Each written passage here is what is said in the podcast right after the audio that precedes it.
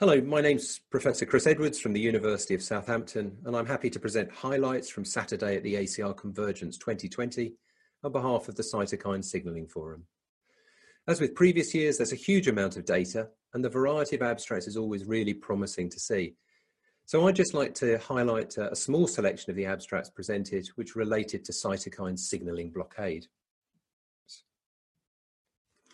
There were four interesting posters focusing on data from upadacitinib and filgotinib in psoriatic arthritis and spondyloarthropathies during the spondyloarthritis including psoriatic arthritis treatment poster 2 session. The first poster I'd like to highlight is from CSF Steering Committee Chair Professor Ian McInnes and his colleagues. This study analysed data from two phase 3 studies in patients with psoriatic arthritis to have a look at the impact of upadacitinib on pain all patients had inadequate responses to non-biologic or biologic DMARDs. So this is abstract 0896. The background to this is that upadacitinib has demonstrated safety and efficacy effects in patients with psoriatic arthritis already in the SELECT Psoriatic Arthritis 1 and 2 studies. And this study was aimed at looking at whether that efficacy uh, was also present for uh, endpoints such as pain, looking at upadacitinib versus placebo and also adalimumab. Now, in both studies, more patients receiving upadacitinib at both of the treatment doses had sustained improvements in most pain endpoints, and that's throughout uh, to week 24.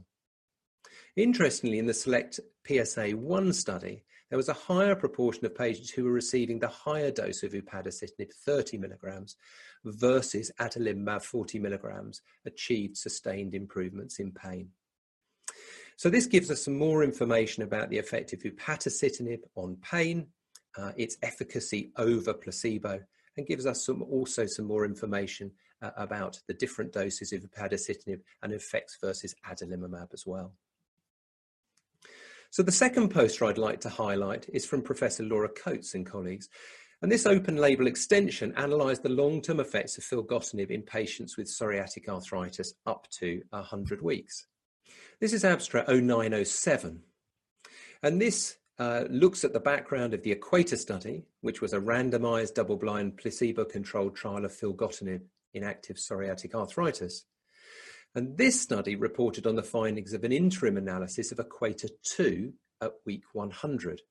And it allowed us to look at safety and tolerability, but also at efficacy endpoints as well.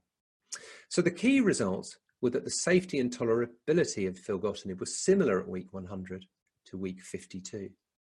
And we can look at response rates at week 100 for all patients. So for uh, MDA, minimal disease activity, that was 31.3% of patients achieved this. And then for ACR 20, 50, and 70 respectively, we can see figures of 60%, 43.5%, and 29%.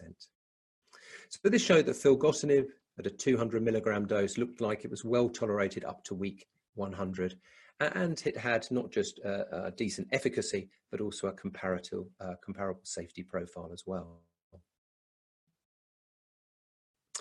So the next study, same authors, and it also focuses on data from the Equator trials. In this study, the authors analysed the effect of filgotinib on the complete resolution of enthesitis in psoriatic arthritis. So here's abstract 0910. Uh, and this is an open label long-term extension study of Equator. It's with patients who were receiving filgotinib of 200 milligrams a day from uh, week 16. And this allowed us to look specifically at clinical enthesitis, and this was done in a couple of different ways, uh, using the Leeds Enthesitis uh, Index, uh, and also allowing us to use the Spondyloarthritis uh, Research Consortium of Canada uh, scoring system as well. So what was the key results uh, on in terms of effects uh, on enthesitis? Well, the proportion of patients with clinical resolution of enthesitis in both the filgotinib and placebo uh, groups improved over time. But specifically at week 52, almost 80% of filgotinib patients and around 64% of placebo achieved uh, the Leeds enthesitis index uh, resolution, using that score to show the improvement of enthesitis.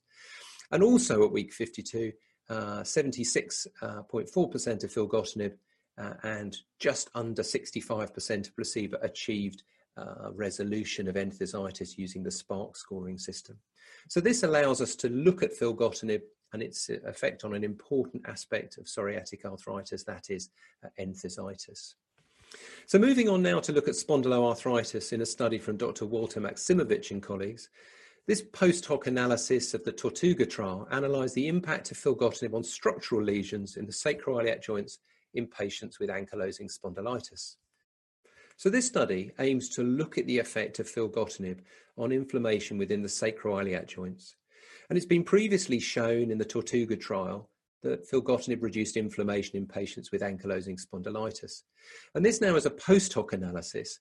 And what it wanted to look at was MRI measures of both structural change and inflammation within the sacroiliac joints and compare those to the clinical parameters. So was clinical disease activity related to the structural and inflammatory ch- changes within the sacroiliac joints. And the key results were that at week 12, changes in erosion scores positively correlated with change in the SPARCC and MRI uh, joint inflammation scores. And this shows this link between inflammation and structural changes, shows them occurring together, and shows their link to clinical features as well. So the take home from this is that filgotinib was associated with a decrease in sacroiliac joint inflammation compared to placebo. Uh, and this correlated with decreases in uh, sacroiliac joint erosions as well. Thank you for tuning in to the CSF's daily highlights. We hope it's been informative. Look out for tomorrow's edition available on our website, cytokinesignaling.com, and on YouTube at Cytokine Signaling Forum. The CSF is providing extensive coverage of the ACR Convergence 2020 on the CSF website. You can find our full abstract search and recommendations in our highlights brochure, which is available now.